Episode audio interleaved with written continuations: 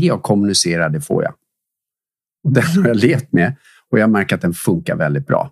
Eh, och vad jag inser då är precis som du, det du säger, att jag behöver ju vara tydlig med mina behov och vad jag önskar. Och om jag inte är det, hur ska andra veta vad jag vill då? Vad innebär det att skapa ett liv i meningsfullhet? Hur kan vi leda våra liv från en plats av nyfikenhet till en känsla av välmående, hälsa och ett stärkt inre? Det är frågor som jag är här för att ta reda på svaren på. Mitt namn är Madeleine Mofjärd och du lyssnar på Mofjärd Talks. Tack för att just du är här. Resan, den börjar nu. I veckans avsnitt möter jag författaren, föreläsaren och utbildaren Peter Nilsson som lever för att hjälpa människor att vakna upp inför sina egna kommunikationsmönster. Vad är det vi gör som faktiskt funkar? Och vad är det vi gör som inte gör det? Peter är en av de mest levande personerna som jag någonsin har träffat och jag är djupt imponerad av Peters förhållningssätt till livet. Idag möts vi för att prata om intentioner, tillstånd och valda sanningar. Hur kan vi sätta tydliga intentioner för det kommande året? Och viktigast av allt, varför ska vi göra det? Hur viktiga blir våra egna tillstånd och känslor när vi strävar efter att leva i linje med våra intentioner och hur relaterar de till varandra? Vi pratar även om valda sanningar och hur våra presuppositioner antingen hjälper eller skälper oss. Innan vi släpper in Peter i samtalet så vill jag berätta att det här avsnittet eh, faktiskt skiljer sig lite från de andra avsnitten. Det finns nämligen vad jag vill kalla för ett steg två till det här samtalet. Jag har tagit fram en digital guide som hjälper dig att skriva ner dina intentioner och mål för det kommande året. Jag och Peter pratar bland annat om detta i samtalet. Vikten av att få ner sina intentioner på papper. Detta blir alltså mitt bidrag till att hjälpa dig att ta nästa steg efter att ha lyssnat på mitt och Peters samtal. Jag tror att du precis som jag längtar efter tydlighet och flow under 2021. Du hittar guiden på mofjärd.se shop eller genom länken som finns i beskrivningen till avsnittet. Men eh, nu hörni så har det blivit dags att välkomna dagens gäst. Hej och välkommen Peter Nilsson till Mofjärd Talks. Tack! Vad kul att vara här igen och få prata svenska dessutom. Eller hur? Men jag tänkte att det passar. Det, ja, men jag tycker om det. Mm. Även om jag tycker om att prata engelska också, men helt okej. Okay. Eller hur? Mm. Men jag tänker det. Jag tänker att vi når andra människor i att välja att prata på svenska. Exakt. Eh, och kanske även fler människor. Så det känns som en fin intention för det här samtalet. Yes. Och det är så fint att ha dig här igen jag, eh, vi spelade in ett samtal i somras som blev en succé. Eh, Åh, som, tack! Nej men verkligen. ja, men det var förbannat kul. Det var riktigt roligt och eh, tiden flöt på så snabbt så att jag hängde inte med att det hade gått över två timmar ens en gång. Eh, och det, det är för mig ett gott tecken. Mm. Ja, men verkligen, vi hade sånt fint flow och det tänker jag att vi ska bjuda in till det här samtalet också. Att yes. låta oss guidas av, av vårt flow som vi kan skapa tillsammans. Och Anledningen till varför du får göra comeback här i podden idag är ju för att du är expert på intentioner. Och jag älskar tanken om att leva med tydliga intentioner i våra liv. Mm. Eh, och framförallt nu så befinner vi oss i slutet av 2020. Det är ett år som har varit eh, omvälvande för många människor. Minst sagt, ja. Precis. Eh, och vi har liksom, ja, men blivit, eh, vi har fått fejsa mycket osäkerhet eh, mm. och utmanat eh, oss själva i vår, vår vilja att ha kontroll över hur livet blir och är.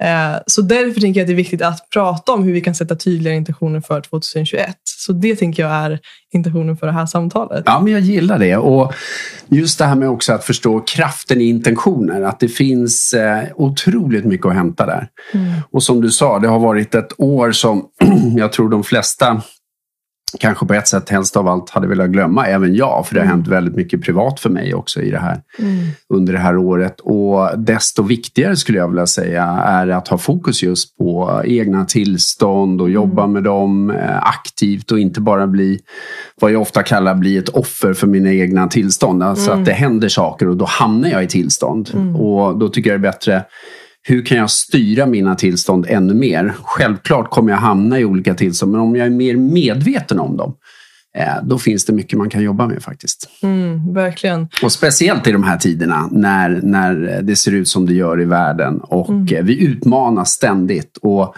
det är lätt att dras in i rädsla och när massmedia i princip bombar oss med bara negativ, eh, negativa nyheter så tror jag att det är väldigt många som agerar utifrån rädsla. Mm, verkligen. Mm. Och du nämner tillstånd, vilket är någonting som jag också vill djupdyka i. Hur vi kan förhålla oss och hur viktigt våra tillstånd blir i att uppnå våra intentioner som vi sätter för året. Och, och så vidare. Och eh, Du nämnde även att 2020 för många kanske är ett år som man bara skulle vilja glömma bort. Yes. Finns det inte också någonting vackert i att vi har fått möta mycket utmaningar och att vi har, fått, alltså vi har blivit utmanade i, vår, eh, ja, i, i, sättet som vi har relaterat till att, så här, den här illusionen vi har av att vi kan kontrollera saker mm. i den yttre världen.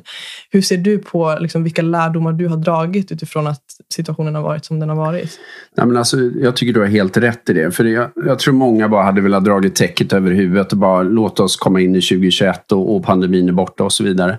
Eh, jag väljer ofta att se saker som händer Även om de kan vara extremt jobbiga och tuffa, att det, händer för mig. Mm. Eh, det vill säga, det händer för att jag ska lära mig någonting. Och jag tror ju någonstans att det som händer i världen nu är att hela mänskligheten behöver lära sig. Mm. Eh, och för att gå in lite djupt i det, men jag gillar ju shamanism och, och eh, som sagt var, som jag sa i förra podden när vi pratade mer om mina Amazonasresor. Så, så har indianerna, de, de brukar kalla just det här med Fladdermössen, eh, som vi också säger att ja, det var där ursprungligen i Kina och det kommer från någon grotta och så vidare. Men inom shamanismen så pratar man om fladdermössen som att det representerar en pånyttfödelse. Mm. Så jag ser väl någonstans att det är en pånyttfödelse som håller på att ske.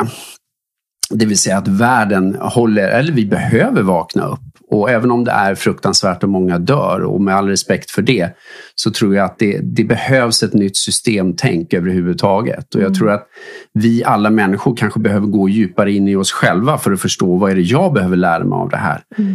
Eh, för annars är det lätt att vi dras med av alla andra och tillstånd smittar och rädsla sprids och, och så agerar vi utifrån det och så stänger vi in oss ännu mer och så visar vi ännu mindre kärlek och så blir det att vi agerar utifrån det istället för mm kanske det vi egentligen behöver göra nu. Vi behöver steppa upp, vi behöver ta hand om moder natur, vi bor, eh, behöver ta hand om varandra och oss själva. Och det är ganska tydligt tycker jag när vi pratar så mycket om Eh, alltså vi pratar mer om avstånd och munskydd eh, och det är ju bra eh, på ett sätt att vi pratar om det. Fast vi pratar ingenting om hur vi själva kan göra för att boosta immunförsvaret, hur vi ska må bra, hur vi ska fortsätta sprida kärlek, hur vi ska ta hand om våra äldre. Och det, mm. det tycker jag visar någonstans att vi fortfarande är kvar väldigt mycket i det gamla. Och eh, jag ser att vi behöver ett nytt paradigm, ett stort ramskifte av tänk. Och därför vill jag vara en, en del i det och få folk att vakna upp i sina egna mönster och så vidare. Så att, eh, det är ett långt svar på det, din mm. fråga. Men för mig handlar det om att ja, jag tror att det här är någonting ändå som kan föra väldigt mycket gott med sig. Mm. Eh, och jag tror det är viktigt att vi börjar gå mer inåt i oss själva och inte bara se det yttre hela tiden. En yttre bekräftelse på vad som händer eller att vi jagar yttre status och, och likes och så vidare. Utan vad är det jag egentligen behöver? Mm. Och någonstans tror jag att när vi får möjlighet till att vara hemma så mycket som vi är så hoppas jag också att många människor börjar förstå vad är viktigt för mig? Vad är verkligen viktigt för mig? Mm. Eh, och då kan vi glida in just på när det kommer till intentioner. För intentioner för mig är ju ett samlingsbegrepp egentligen för syfte, mål, avsikt och tillstånd bland annat. Och jag tror att vi behöver kanske mer börja fokusera på vad är viktigt för mig och vad är det jag vill uppnå i mitt liv, i min relation, med min hälsa, med mig själv eller vad det än må vara. Så att vi inte bara springer ihjäl oss. För jag tycker mm. vi springer väldigt mycket på vad jag då brukar säga beteendenivå, aktivitet mm. vi ska göra, göra, göra. Mm. Och så blir resultatet istället att vi blir helt sönderstressade. Mm. Just det. Jag gillar det du beskriver och det är så viktigt att lyfta de här eh, de delarna som du belyser. Eh, och som sagt, jag är så nyfiken på att dyka in i det här ämnet med dig idag. Eh, och jag märker att vi direkt dyker in i det så fint och bara kastar oss in och det blir ett jättelångt intro på ett samtal som jag inser, jag har inte ens hunnit checka in med hur du mår idag. Vilket, vilket för mig blir också viktigt. Ja. För min intention med mina samtal är också att, att, att mötas. Så jag yes. skulle vilja pausa lite och, och höra med dig. Vart befinner mm. du dig just nu och hur mår mm. du? Hur mår ditt hjärta och din själ och hur, hur är det? liksom? Ja, men, det är en bra fråga. Egentligen vill jag inte att svaret ska komma så fort. Mm. utan att känna in det. Men jag, jag vaknade i morse och kände att det var en bra dag. Mm. Uh, och Det har gått mycket upp och ner. Mina tillstånd har varit mycket upp och ner. Jag har gått igenom mycket känslor faktiskt de senaste uh, bara veckorna. Uh, och Det är ju att jag, jag separerade, alltså jag har skilt mig sen, nu är det ganska många månader, men det går fortfarande mycket upp och ner. Så att mm. jag är medveten om att jag kan känna mycket sorg stundtals och sen har jag en, en, en nära vän som är allvarligt sjuk och det är fruktansvärt jobbigt också. Mm. och tänka på det. Så att det, det, går mycket upp och ner, absolut. Men just idag är en väldigt, väldigt bra dag. Mm. Det tycker jag. Fint. Ja. Jag gillar det. Så jag mår bra. Ja. Hjärtat känns fint mm. och öppet. Ja. Tack för att du delar med dig så sårbart och öppet. Och om man flyttar fokus från måendet till mer vart du har ditt fokus. Vart skulle du säga att du har ditt fokus och din nyfikenhet just nu i livet? Mm. Mitt fokus och nyfikenhet är en jättebra fråga. Jag, just nu håller jag ju på att eh, ta fram, och jag lägger mycket fokus just nu, på tal om din fråga, på att anpassa mig utifrån rådande eh, nuläge och situation i världen. Och det innebär att jag som har livnärt mig mycket på att vara ute och hålla utbildningar, möta grupper, ledningsgrupper, hålla föreläsningar, coacha människor, många interaktiva möten har ju helt fått eh, liksom, lämna det i, i princip jag har haft en del jobb nu i höst men nu börjar det bli svårt igen och då, då måste jag anpassa mig utifrån att börja hålla digitala onlineutbildningar och där lägger jag väldigt mycket fokus just nu på att utveckla och ta fram. Mm. Så eh, mycket energi går åt till det och det är samtidigt jättekul för jag ser det som ett komplement också att eh, klona mig själv. Jag kan inte vara överallt. Eh, utan kan jag då skapa onlineutbildningar så är jag ju enormt tacksam till det. Mm. Så där går en del fokus. Sen går en del fokus också till att vi närmar oss jul.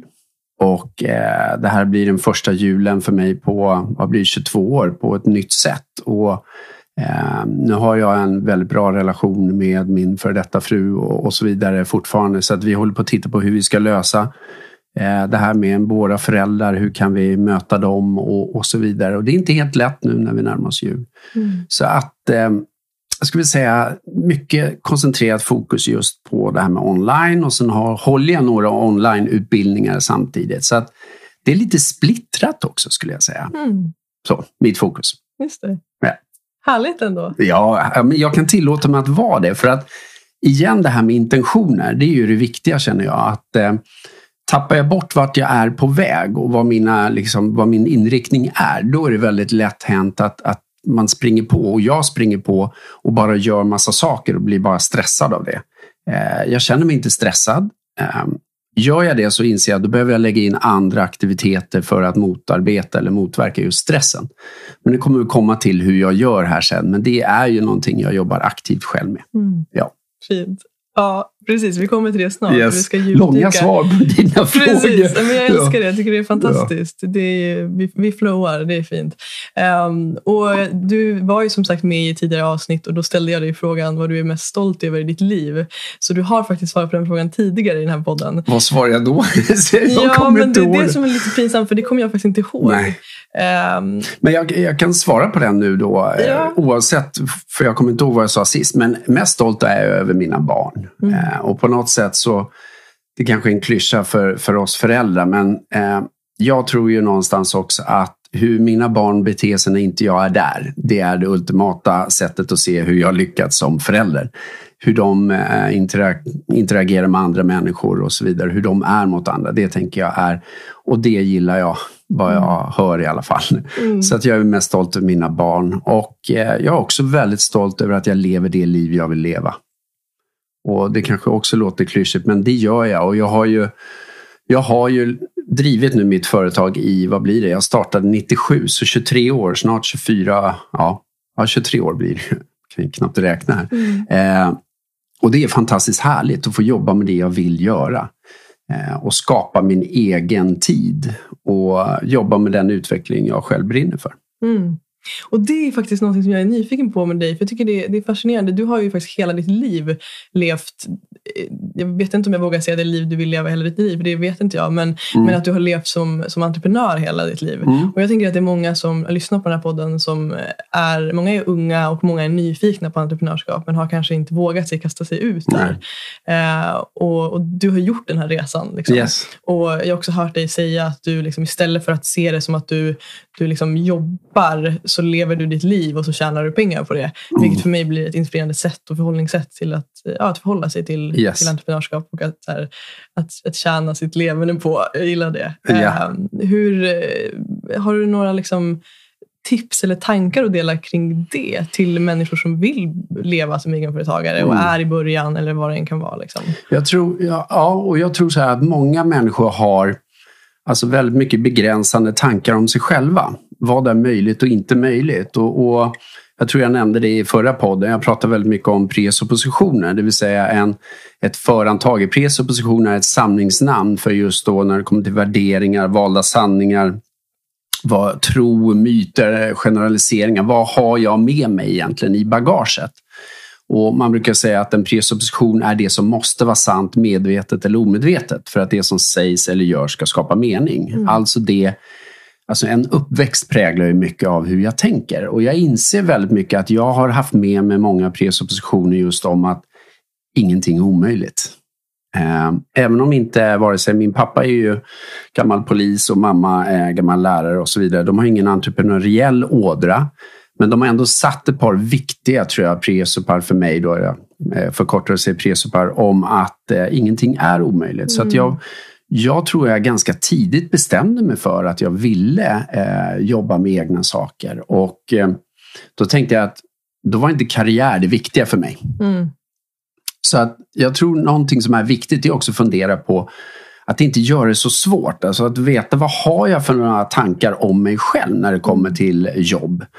För en del tror jag mer har begränsande eller att de, snarare hänger på ett gammalt spår som det här har vår släkt eller familj gjort och så hamnar de i samma yrkeskategori och det är inget konstigt med det. Men frågan är, är det det jag vill eller är det det någon annan vill? Mm. För ibland tror jag att vi följer drömmar men vi följer någon annans dröm. Vi följer inte vår egen dröm. Och då tror jag att det är viktigt att fundera så här, vad är viktigt för mig egentligen? Mm. För en del kan säga att det här är viktigt. Ja, men det, om man liksom skrapar lite på den ytan så kan det ibland vara som så att det är inte alls viktigt för mig. Det är viktigt för mina föräldrar att jag gör karriär. Är du med på skillnaden där? Mm. Och den, den tror jag är så oerhört viktig att förstå att, att försöka börja bottna hos mig själv i det. Mm. Och sen tror jag just det här med att eh, mina böcker som jag har skrivit har ju liksom, alla har ju temat hur svårt kan det vara? För jag har ju en vald sanning och jag tror jag sa den sist också. Just det här om att livet är ett enda stort utvecklande träningsläger och oftast roligt. Då.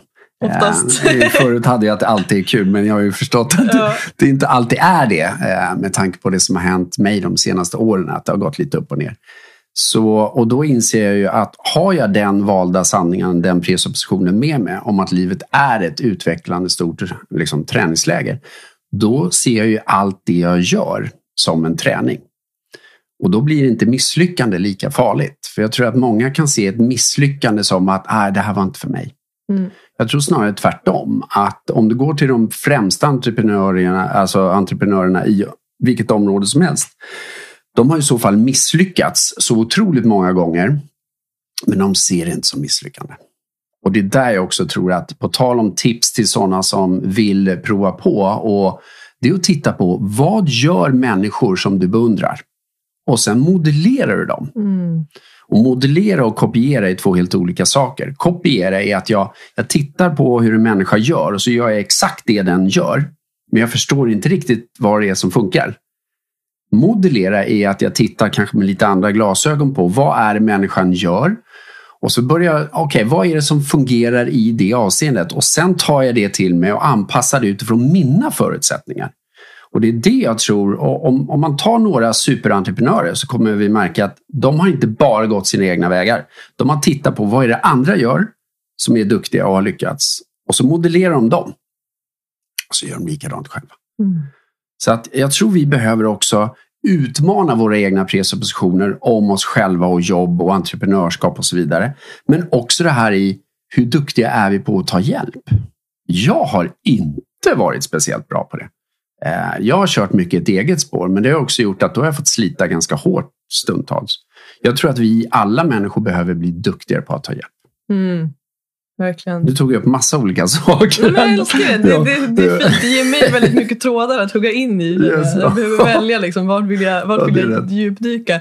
Men jag fastnar vid det du pratar om presuppositioner för jag tycker att det är någonting som är det är liksom essential för oss att, att vara medvetna om våra eh, valda sanningar. Mm. Eh, och när du pratade om, om de presuppositioner som du har haft kring entreprenörskap och så vidare så det som kommer till mig så tydligt blir det en sån tacksamhet gentemot mina föräldrar till exempel. För att jag märker att jag har verkligen fått med mig en presupp från mina föräldrar att allting är allt är möjligt. Mm. Eller allting jag vet att jag har hört både min mamma och min pappa sagt till mig vid flera tillfällen att men Madeleine, allting det du gör, allt det du gör blir till guld. Exakt. Och det är en sån fin presupp som... Yes. För ibland får jag den frågan, liksom, men vad är det som gör att du, att du vågar testa? Att du ja. vågar liksom, tro på dina idéer och så Exakt. vidare. Och jag märker att det kommer verkligen från mina föräldrar. Mm. Och där är det också fint att påminna sig själv om att med tacksamhet. Yes. Att wow, jag har fått den här gåvan av dem. Och det är verkligen det är jag så enormt tacksam över.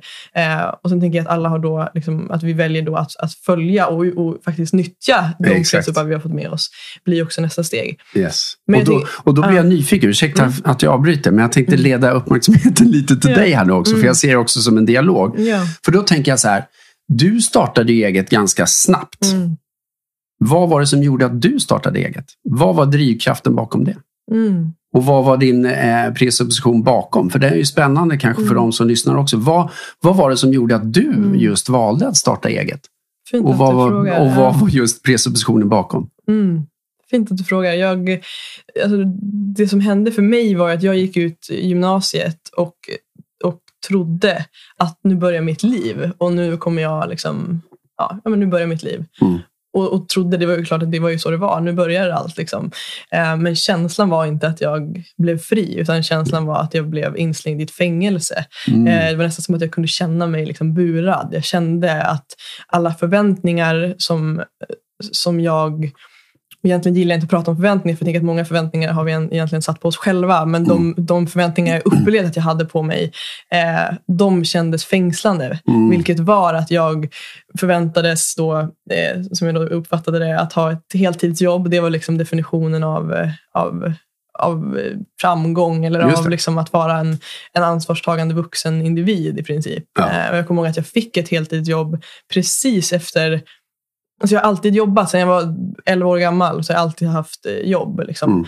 Mm. Eh, och Det har varit både egna projekt jag hittat på. Så någonstans har jag haft det här entreprenörskapet i mig också sen jag var ja. liten. Jag kommer ihåg att jag sydde upp en kollektion med huvudtröjor till en skateboardförening för att jag tyckte att det var inspirerande. Och då var jag, tror jag 12 eller 13. Liksom. Mm. Eh, så det var första gången jag tjänade pengar på eh, liksom, ja, en egen tjänstprodukt. Liksom. Eh, så det är kul. Men, men, men då så att när jag, när jag då gick ut gymnasiet så fick jag ett heltidsjobb väldigt snabbt. Mm. Och det var någonting som för många människor, jag upplevde att människor var stolta över mig för att jag hade lyckats med det. det. Eh, och jag mådde så dåligt på den här arbetsplatsen. Mm. Eh, jag kände mig så otillfredsställd och eh, liksom, ja, som att min själ dog. Typ. Mm. Eh, och då började jag ifrågasätta eh, den här känslan av att jag hade uppnått någonting. Det blev som en illusion för mig. Um, och ja, och då bör, tillbaka till min nyfikenhet. Jag är väldigt, väldigt nyfiken av mig. Då mm. började jag ifrågasätta. Liksom, men, men hur skulle jag vilja leva? Och det finns ju människor där ute som lever meningsfulla liv. Vad gör de? På tal om det du nämnde om att modellera. Exakt. Så det jag gjorde var att modellera eh, andra människor och satte mig, jag satte mig i samtal med profiler som jag ansåg och tyckte hade inspirerande mm. liv. Um, Då har du gjort egentligen det jag pratar om. Det är ju perfekt. Precis. Ja, ja men verkligen. Så det var det. jag behöver inte sitta här. Ta dig själv. Ja, nej, men det var fint. För det var precis det som hände. Att jag modellerade de, de som jag såg upp till och som jag såg mm. levde så som jag ville leva. Uh, och sen har jag nog aldrig riktigt det är lite spännande, för jag har aldrig riktigt sett som att jag har startat ett eget. Liksom. Det är mer bara att jag har följt liksom, olika bollar som jag har tyckt verkat intressanta. Det. Och det, så det kan jag också tycka är en, en för det är någonstans en presupp som jag har, att entreprenörskap Alltså, vi gör det så jävla stort. Liksom. Det är inte så mycket mer än att göra det du tycker är kul och sen så förhoppningsvis kommer du kunna tjäna pengar på det. Um, Så, det, så att, ja, jag vet inte om det var svaret på din fråga. Mm, men... Ja, men absolut. Och det, jag gillar verkligen det. För att någonstans det här med... Och jag glider tillbaks till... Jag var med i en annan eh, eh, podd nyligen, eh, Så kan det gå, med. Elin som driver eh, just en relationspodd. Och då pratar jag mycket om det här med presuppositioner som kan vara begränsande eller eh, presuppositioner som kan vara hjälpande. Och jag tänker just det här med att du var ju väldigt snabb ändå att identifiera att nej, ett vanligt jobb och sitta så här, det är inte för dig. För det var mm. begränsande. Det gjorde någonting med ditt liv och att du ville finna mening. Mm. Och då tror jag just när det kommer till människor att verkligen utmana oss själva i vad är viktigt? Vad är det jag vill? För jag tror någonstans att alla människor söker mening. Mm. Jag menar, de som sitter med massa pengar men inte har någon mening, de är ju fruktansvärt miserabla de också, ja. även om de har massa pengar. Mm. Eh, så att det handlar ju om, tror jag, att finna en inre mening. Sen kan den meningen vara olika, självklart. Men att finna den, den tror jag är exakt. jätteviktig. Precis, och det, exakt, jag gillar ordet meningsfullhet. Det blir så, för det är väldigt brett också. Mm. Men jag vill också poängtera och verkligen vara noggrann med att belysa att, att liksom, när jag pratar om att ett heltidsjobb för mig inte var meningsfullt så handlar ju det, det handlar ju bara om, om att det var inte meningsfullt för mig. Exakt. För att jag behövde andra saker. Ja. Och där kommer ju vikten in av att faktiskt lära känna sig själv. Jag tänker mm. att allting när det kommer till att skapa ett liv i välmående och, eh, och mening handlar om att lära känna vad behöver jag? Vad är mina grundläggande behov? Mm. Eh, och där kom jag ju fram till att jag har ett väldigt stort behov av variation till exempel. Ja. Och den variationen, det behovet av variation blev inte tillfredsställt på den här arbetsplatsen. Mm. Eh, och det skulle ju kunna vara så att eh, att det behovet hade blivit tillfredsställt. Och mm. hade kanske ett heltidsjobb funkat för mig. Eh, så jag tänker att det är inte alltid där heller liksom, eh, men att verkligen gå på djupet i vad är det, vad är det jag behöver? Vad har jag för mm. grundläggande behov? Eh, att det är där resan börjar någonstans. Och den är ju spännande för du har helt rätt i det. Det går inte att säga vad som är rätt och fel och så vidare för andra människor. Och du och jag är ju lika där om man, mm. om man tittar på de här human needs eller my needs och, mm. och, och, kollar på de här sex olika behoven så har jag, jag har ju också ett extremt stort eh, utvecklingsbehov. Jag tror jag hade 97 procent när jag gjorde den här testen och, mm. och 91 procent att bidra. Att jag vill vara med och bidra till att göra världen bättre och så vidare. Eh, men jag hade ju också ett stort variationsbehov och det mm. som låg i, i botten för mig var ju trygghet. Mm. Och Det säger ju någonting också om varför jag har valt att leva som entreprenör. Att stundtals har det gått väldigt högt upp och sen kom pandemin och då pang så förlorade jag 95 procent av mina intäkter ganska direkt. Och det är ju tufft. Mm. Att vara entreprenör då, det är ingen trygghet i sig. Men jag har också märkt när hela min värld har skakat de senaste månaderna eh, när det kommer till familjeliv och, och jobb och så vidare och umgänge och pandemi och alltihopa så visst kan jag känna liksom att det har varit jobbiga tillstånd men ändå så märker jag att trygghet är inte så viktigt för mig. Mm. Eh, utan då söker jag mening i det som har hänt mm. och så söker jag någonting annat och så försöker jag hitta en drivkraft i det istället. Mm. Eh, och det är där jag vill komma tillbaks till att tillstånden är så viktiga och jag tror att vi behöver ta kommandot över våra egna tillstånd och inte se det som att det är ett resultat av saker som händer mig. Mm. Eh, för det är då jag lämnar över ansvaret till världen eller någon annan. Utan jag tror att det viktiga är att förstå att jag behöver ta ansvar för mina tillstånd. Det kommer att hända saker runt omkring mig hela tiden. Så, och det kan ju inte jag ändra på, det som händer utanför. Men jag kan ju förhålla mig till det på olika sätt. Mm. Och det tror jag är en viktig del, inte bara när det kommer till entreprenörskap utan också när det kommer till saker som händer överhuvudtaget. Mm. Hur ska jag förhålla mig till saker? Vilka presuppositioner är viktiga att ha i en pandemi? Mm. Vilka presuppositioner är viktiga att ha i en relation? Um, och sen koppla det till mina intentioner. Just det. Ja, det är fint. Och vi vill också lämna lyssnarna med eh, för vi nämner My Needs, vi nämner de sex ja, psykologiska det. behoven i, i förbifarten. Ja. Och, och, det är verkligen någonting som jag vill eh, liksom, eh, betona. Att kolla gärna upp My Needs, kolla upp de sex mänskliga behoven för att det, är en kunskap som har förändrat mitt liv totalt i, att, i förståelsen för mig själv. Så My Needs, säger det igen. Yes. och det finns även två avsnitt i podden, nu kommer jag inte ihåg eh, numren, men både Desiree Rova som är grundare av My Needs har varit med i podden samt Manuel Timane som jobbar mm. som expertkonsult. Så checka in det. Eh, och nu är det dags, Peter, Ja, för att prata om intentioner igen. ja. Men märk Som att vi inte redan- ja. Jag tänkte säga, vi har ju ändå berört det Eller redan. Ja. Men jag gillar ändå, liksom, nu går vi in i en, i en, i en tydlig ram. För. Yes. Ehm, så jag är nyfiken på att höra först och främst, eh, du var inne på tidigare vad en intention är. Mm. Och jag är nyfiken på att höra hur du förhåller dig till intentioner i ditt liv. Och då Mm. tänker jag liksom i alla olika områden. Mm. Hur, eh, ja, hur förhåller du dig till, till intentioner i livet? Alltså det, det som är kul är ju att på något sätt intentioner för mig är en, en jätteviktig del i mitt liv. Inte bara när det kommer till att intentioner för mig avser och liksom avger en riktning, vart jag är på väg, vart vill jag och liksom kunna tydliggöra den. För mig handlar också intentioner om att titta utanför mig själv. Och vad menar jag då? Jo, att också vilja förstå andras intentioner.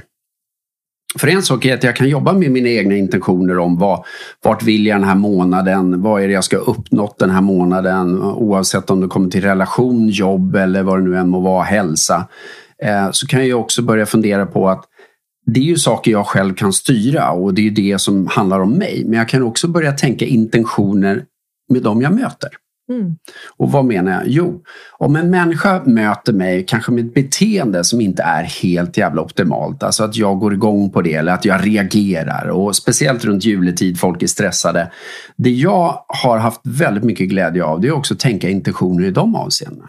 Och vad menar jag? Jo, att vilja förstå var en människa kommer ifrån, att vilja förstå vad människan har för intention egentligen kan vara så jäkla befriande. Då behöver inte jag reagera. Utan istället om någon möter, och det kan vara ett tips till när det kommer till juletid här, att istället för att reagera och bli liksom ah, stingslig tillbaka, att bara, var kommer den här människan ifrån? Vad kan den positiva intentionen egentligen vara? För jag menar att det finns positiva intentioner bakom alla skitbeteenden. Det kanske är positivt inte just för mig, men för den personen. Eh, och det vet jag att jag nämnde senast i podden också. Men så att intentionen för mig är, det, det betyder allt i mitt liv. Mm. Alltså det är så jäkla viktigt och jag inser ju att när jag drog igång mitt företag och jag gjorde det tillsammans med en kollega Fredrik Hallberg eh, när vi drog igång 97. Då hade vi egentligen två värderingar eh, som är också två intentioner när vi startade. Och jag har insett att det har styrt mitt liv väldigt mycket, inte bara i jobbet. Och den första var, är det inte kul, är det inte intressant. Mm. Och den är ju, är det inte kul, är det inte intressant. Eh, så kul har fått en stor del i mitt liv. Alltså att jag vill ha roligt i mitt liv. Jag vill utforska och jag tror många runt omkring mig ser också att det försöker jag leva efter. Jag, på dansgolvet, det är svårt nu i och för sig i de här tiderna, men jag älskar att ha kul på dansgolvet, dansa, jag älskar att röra på mig, jag älskar att, att motionera, jag älskar att ha interaktiva, roliga samtal med människor. Jag älskar mitt jobb. Så kul får styra. Så där ser man en del. Den andra värderingen vi hade var att vårt team ska ha den bästa festen i stan. Och det blev en metafor också på att vi behöver ha fokus på att vi ska ha den bästa festen i stan. Så att jag menar att, att vara värderingsstyrd kan också ta sig uttryck på det sättet. Men det är också inte bara värderingen, det är ju tillstånd. Och då blir det också intentioner jag har jobbat efter. Mm. Och det är det jag har märkt i mitt liv att även om jag inte nämner det varje dag så är det det är så otroligt styrande i mitt liv att jag kan titta på projekt och sen vill jag gå in i det här, kommer jag ha kul, kommer jag utvecklas? Ja, då kommer jag nog kliva in. Men är det så här, oj, jag får någon slags nej-signal i kroppen att det här kommer inte vara roligt, jag kommer inte utvecklas på det sättet utan det här är bara för pengar. Ah, då får jag göra en övervägning. Vill jag gå in och göra en förhandling med mig själv om att ta det? Ibland kanske jag behöver pengarna i det avseendet, men oftast väljer jag bort det. Mm. Så att ett långt svar igen, men för mig är just eh, intentioner avgörande skulle Mm. jag säga. Och jag ser det inte som att, eh, att tillstånd bara händer, utan för mig är det att jag sätter tillståndsmål för mig själv. Mm. Och jag har redan gjort det för eh, slutet på det här året och viktiga tillståndsmål för nästa år. Och då var det just att ha kul. Stabilitet är viktigt för mig. Och stabilitet handlar också om eh, ekonomiskt nu inför nästa år. Men stabilitet också när det kommer till mig själv. Min, eh, min egen hälsa. Eh, så att jag vill känna mig, eh, liksom att jag orkar med. Även om jag är i den åldern så vill jag känna mig starkare än någonsin. Så jag har ju satt några tillståndsmål för nästa år. Just det. Så. Och nu pratar du om tillståndsmål och intentioner. Hur, liksom, för att förtydliga för mm. människor, eh, mm. på vilket sätt relaterar tillstånd till alltså Jag skulle säga att tillstånd är en form av intention också. Mm. Och det, det jag menar är, om, om vi bara jämför som ett exempel, ett möte. Väldigt många människor jag möter kan eh, kliva in i möten med andra människor eller på jobbet och, och, så vidare. Där man bara går på beteenden. Det vill säga att man kastas in och så säger de att ah, vi har varit jättetydliga för eh, syftet med det här mötet var att vi ska diskutera. Men att diskutera är ju ett verb, det är ett beteende, en aktivitet. För mig är inte det en intention. Utan då blir det snarare, vad ska diskussionen leda till? Och då är det snarare ett substantiv eller adjektiv. Det vill säga, det kan leda till ett konkret resultat eller ett tillstånd. Mm. Och då kan det vara så här, men diskussionen ska leda till eh, tydlighet. Att vi vet vad nästa steg är eller vad det nu må vara. Men då blir det en intention, att jobba med tydlighet. Eh, men det kan också vara ett konkret resultat jag vill uppnå. Jag har ju satt exempelvis mitt företag nästa år omsätta 3 miljoner. Då är ju det ett tydligt konkret resultat.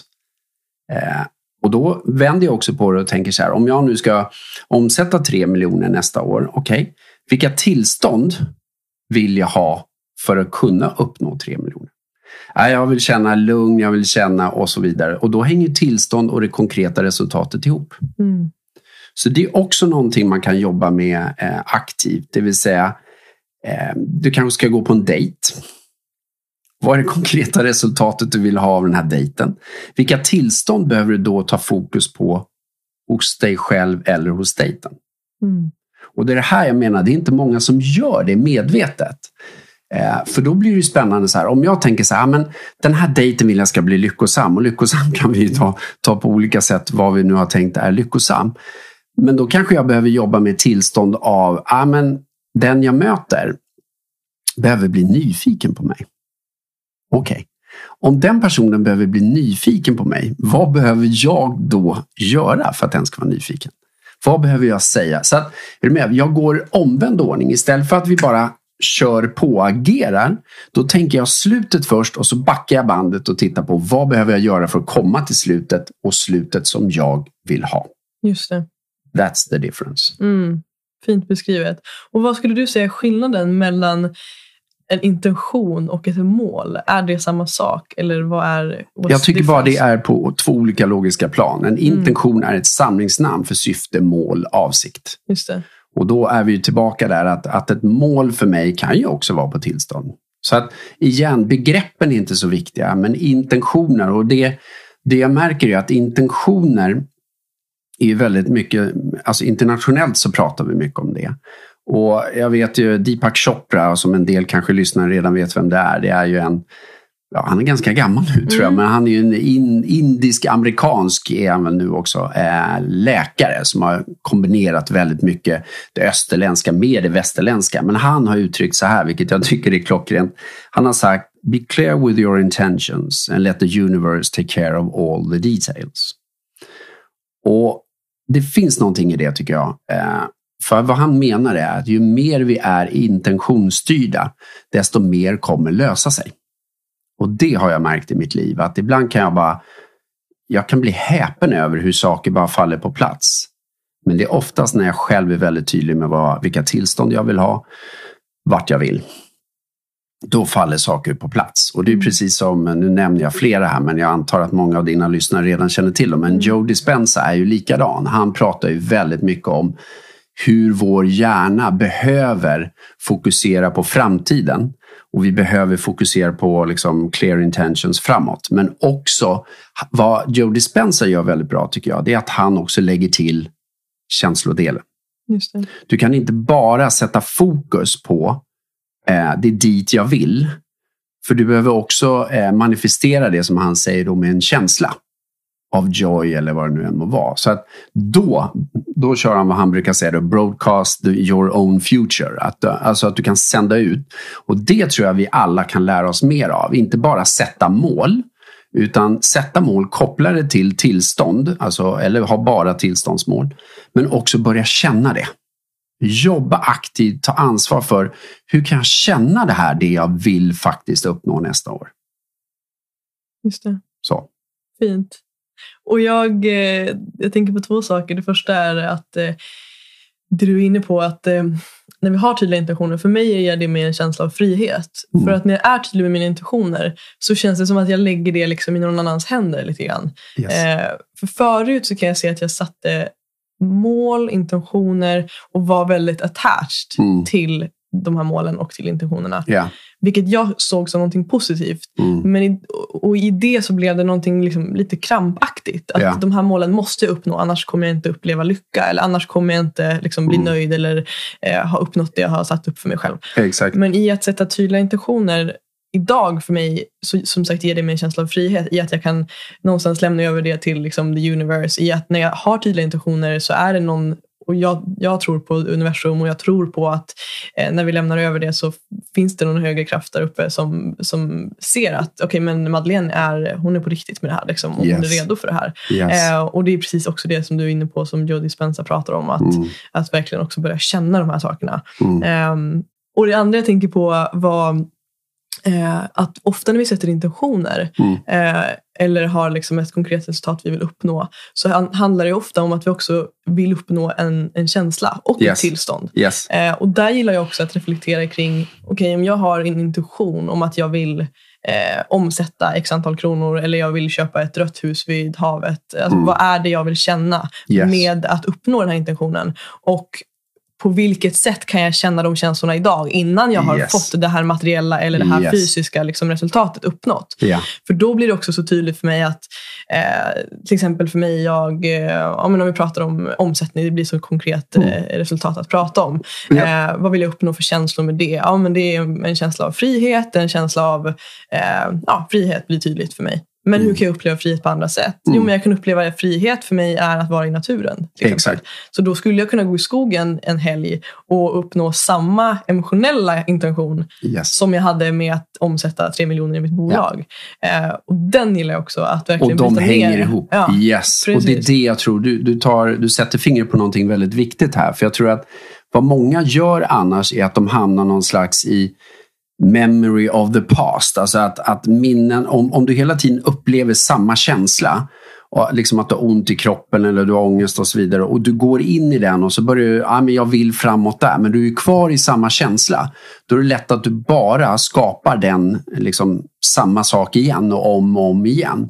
Och då tror jag att om, om jag då har satt ett mål med tillstånd hur kan jag komma till de tillstånden på enkla sätt för att börja förändra mina egna tillstånd? Då kan liksom gå ut i naturen vara det viktiga. Mm. Eh, så att jag håller verkligen med om det. Precis. Och är det någonting, för att glida lite på det, så skulle jag säga så här att när det kommer till att sätta mål, jag tror att vi inte är vana vid att jobba med mål. Vi har inte riktigt fått lära oss det tror jag i skolan och så. Men jag skulle vilja säga så här, det finns fyra saker jag tänker på som är extremt viktigt när man jobbar med mål fler än det, men eh, fyra saker kommer till mig just nu. Men det är också att, att verkligen fundera på vad är viktigt för mig? För vad många ibland när de sätter mål, det är att ett, det är inte ens viktigt för dem. De sätter mål, men det är inte egentligen viktigt. Och två, när jag säger för mig, innebär ju igen att många sätter mål tror jag, men inte, inte för att de själva vill det. Utan för att det är någon annan som vill det. Ens partner, ens föräldrar, jobbet eller vem det än må vara. Så där skulle jag också vilja göra den jag och du-sorteringen. Att verkligen vara supertydlig med ja, men det är jag som vill det här. Då har vi att det ska vara viktigt för mig. Eh, det ska vara jag som verkligen vill det. Sen också positiv form. Och här tror jag många ibland gör bort sig, eller gör bort sig, men jag tror att när vi jobbar med negativa saker, att jag ska tappa åtta kilo eller, eller liksom sätter det med, att snarare vänd på det, att ja, jag vill ha en hälsosam kropp eller vad det än må vara. Att, att se det som ett positivt mål, då är det mycket lättare att nå det. Just det. Och det fjärde, hänsyn till helheten. Det vill säga att det ska vara ekologiskt. Att, att inte målet i sig ska gå i motsatt riktning mot allt annat du gör i ditt liv. Det, ja. Så att de fyra bitarna brukar jag tycka och tänka mycket på själv när jag jobbar. Med. Ah, men vänta, det här är ett viktigt mål för mig. Eller en viktig intention. Det här är också eh, jag gör det till en positiv del och gör det mycket lättare att vilja sträva mot det. För är det negativt då kanske jag inte vill sträva efter det och då går det en massa negativ, tråkig energi. Eh, så att bara gör det lätt för dig själv. Gör det inte så förbannat svårt. Och då är vi tillbaka, hur svårt kan det vara? Det. det. kan vara jävligt svårt, men det behöver inte vara så svårt. Nej. Och då är vi tillbaka till också de presuppositioner som vi har om oss själva, om att sätta mål och så vidare. Mm. Och du är inne på lite grann här med, eller det som kommer till mig och det jag funderar över är när det kommer till tydlighet kring eh, de resultat vi vill uppnå. Mm. Hur viktigt är det att saker och ting, att intentionerna är ty, alltså specifika? För jag tänker till viss del så kan det ju vara eller ofta när jag hör människor prata om intentioner och målsättning mm. så, så finns det den här bilden av att det ska vara så sjukt specifikt. Det ska liksom vara, mm. ja men jag ska ja, men, ja, specifikt, mm. jag kommer inte på något exempel, men det ska ja. vara väldigt specifikt. Samtidigt som att för mig så upplever jag också att det är något fint i att en intention kan vara ganska svävande. Mm. Till exempel, jag vill uppnå, jag vill känna eh, en intention för min hälsa, jag vill känna mig explosiv och stark. Mm. Det är ju svårt att, att mäta, det är inte, jag upplever inte det som mätbart. Eh, hur tänker du kring, kring det? Mm. Hur viktigt ja, är det att det är tydligt? Ja, och, jag tror, för att göra det enkelt för mig själv, både och. och ska utveckla vad jag, vad jag menar här. Att jag gillar när jag kommer in hos dig, för det, jag har ju likadant i, eh, där jag bor just nu. Och det är ju att jag ser att du har satt upp på dina väggar mm. så sitter det en massa liksom, stora whiteboard och där du har konkret resultat, tillstånd och så vidare. För jag tror nämligen att risken ibland är att vi går runt och drömmer. Att vi har drömmar. Och jag menar att drömmar är, det kan vi ha hur mycket som helst. Men när jag skriver ner dem, då får jag det på pränt. Då blir det en plan, då blir det ett mål. Mm. För jag vet väldigt många människor som kan, de går och pratar och liksom har väldigt mycket drömmar men det kommer in, det liksom får, det hamnar aldrig någonstans. Mm. Och jag tror det är, blir en metafor på livet i sig. Att jag tror att vi behöver vara så tydliga eh, med att också säga sätta mål men också sätta ett datum. När ska jag ha uppnått vissa saker? Och jag skulle vilja vända på det och utmana när du säger explosiv och stark. Jag tycker absolut vi kan mäta det. Mm. Jag vet själv när jag känner mig stark eller när jag känner mig explosiv. Då kan jag mäta det. Och jag tror till och med att vi behöver mer jobba med tillstånd och tillståndsmål och till och med mäta dem. Så att dels kan jag ha med mig explosiv och stark, att det ska styra mig. Men jag kan också börja mäta det. Att jag kan, okej, okay, hur stark var jag nu och hur stark är jag eh, om två veckor? Om jag kör bänkpress eller hopp eh, upp på stubbe eller vad det än må vara, det skiter jag i. Men hur kan jag mäta det? Så att utmana i att också våga sätta tydliga tidsmål. Om jag nu säger att jag vill eh, tjäna si och så mycket pengar, ja, till när ska jag ha gjort det? För vet jag ett tidsmål när, då kan jag också backa bandet. Vad behöver jag göra då? Vad är det jag behöver göra för att komma dit? För att om vi aldrig sätter ett tidsmål, ja men då, kommer det, då kan jag hålla på hur länge som helst. Så att utmana till att börja skriva ner. Och, och, det är någonting jag gör exempelvis i slutet på varje år, alltså i december nu, så kommer jag titta på de målen jag satte upp i december förra året. Och så gör jag vad jag kallar en kongruenscheck. Och en kongruenscheck är ju att titta på, har jag uppnått det jag sa? Alltså kongruent att leva som jag lär. Eh, för lätt är ju annars att jag sätter massa mål, men jag checkar inte om jag har nått dem eller inte. Ja, men då är det ett mönster i sig. Så nu kan jag titta, jag vet att jag inte nått mina finansiella mål med tanke på det som har hänt. Okej, okay, vad behöver jag göra annorlunda inför det här året? Och så tittar jag på vad är det jag vill åstadkomma? Vilken omsättning vill jag ha nästa år? Eh, vilka viktiga områden vill jag fokusera på nästa år? Vad vill jag uppnå i dem? Vilka tillståndsmål är viktiga för mig under året? Och kanske till och med när är tillståndsmålen viktiga? Mm. Så då kan jag jobba med olika tillståndsmål. Ja, men januari, då vill jag känna lugn och harmoni. Jag bara hittar på här nu. Eh, men i eh, februari, mars, då vill jag banna action, engagemang eller vad det nu än må vara. Så att, att kunna göra det, att mäta mot tillstånd menar jag, det är otroligt effektivt. Jag jobbade till och med med en VD som efter att han hade jobbat med oss då i vårt företag så, så satte han tydliga tillståndsmål för sina möten. Och så sa han i början på mötet. Hörni, vid det här mötet så har jag de här tillståndsmålen. Det är viktigt att ni tar ansvar för att vi kommer dit. Så vad han indirekt gjorde var ju att också han la ansvaret på de andra. För vi kan ju inte ta ansvar för andras tillstånd. Sen i slutet så stämde han av. Har jag nått de här tillståndsmålen? Hur ofta gör vi något sånt? Jag menar alldeles för sällan. Och det är det jag menar, det kan jag göra. Det är en metafor på att det kan jag göra själv. Vilka tillstånd är viktiga för mig den här veckan? Hur ska jag komma dit? Långt svar igen. älskar det. Tycker det är helt fantastiskt. Jag går igång helt Men Det är magiskt. Jag gillar det. Jag tycker det är jättefint. Och um, återigen, det är många trådar jag vill hugga in i. Men jag och jag eh, jag, jag tänker på det här med att, att också bryta ner mål i aktiviteter. Yeah. Alltså vad behöver jag göra för att det här ska ske? Mm. Eh, och där vet jag också, jag har ju läst dina böcker och vi har mm. pratat om det här också tidigare, att vikten av att bryta ner både i liksom, aktivitets, alltså generella liksom, ramar för vad är det för aktiviteter du ska, eh, yeah. eller jag ska göra. Men också att specificera de ramarna ännu mer. Mm. Eh, skulle du vilja prata lite grann om det? Mm. Alltså hur, för, för där tänker jag också min fråga jag ställde tidigare kring hur tydligt en, in, mm. ett, ett, ett resultat och ett mål ska vara. Yeah. Att eh, intentionen kanske inte behöver vara jättespecifik men att aktiviteterna för att ta sig dit kan vara väldigt specifika Exakt. också. Ja, och att det också rätt. blir ett sätt att mäta. Liksom. Ja, och det är där jag tror den stora utmaningen oftast ligger. Att vi människor tenderar ofta att göra samma saker om och om igen. Att vi har svårt att bryta mönster. Och då menar jag så här, för att Alltså om vi backar bandet och säger så här att om jag har en konkret intention att jag vill uppnå någonting. Vilka tillstånd blir då viktiga att vara i för att jag ska komma till det konkreta resultatet? Och då blir det att backa bandet från det. För att komma till de här tillstånden och nå resultatet, då funderar jag nummer ett. Val av aktivitetsramar. Och en aktivitetsram kan vara alltså en aktivitet jag gör. Alltså, det kan handla om, om jag har satt ett, en intention för välmående Eh, och då blir det en aktivitetsram, till exempel meditation. Jag ska meditera. Eller jag ska ut och springa, eller jag ska gå på gym, eller att jag ska gå, ta någon klass, eller jag ska ut i naturen, jag ska paddla, eller vad det nu än må vara. Det är olika typer av aktivitetsramar. Då tänker jag nummer ett, val av aktivitetsramar. Vilka aktivitetsramar behöver jag för att nå mina mål? Men det räcker inte bara med att välja de här utan då tänker jag också nummer två är sekvens. När ska de här aktiviteterna komma in? Eh, när ska jag göra vad? Och då blir det också viktigt i en tidtabell liksom, att sätta in. Men nummer tre, portionering. Det vill säga hur stor proportion eller portion ska det vara av en specifik aktivitetsram? Och här menar jag att många går vilse. Eh, låt oss säga så här, hälsa. Någon vill eh, ja, bli mer hälsosam och uppnå eh, goda tillstånd. Vad de ofta gör är att de väljer en aktivitetsram bara och så matar de på med det. Tills de bara, nej det här går inte.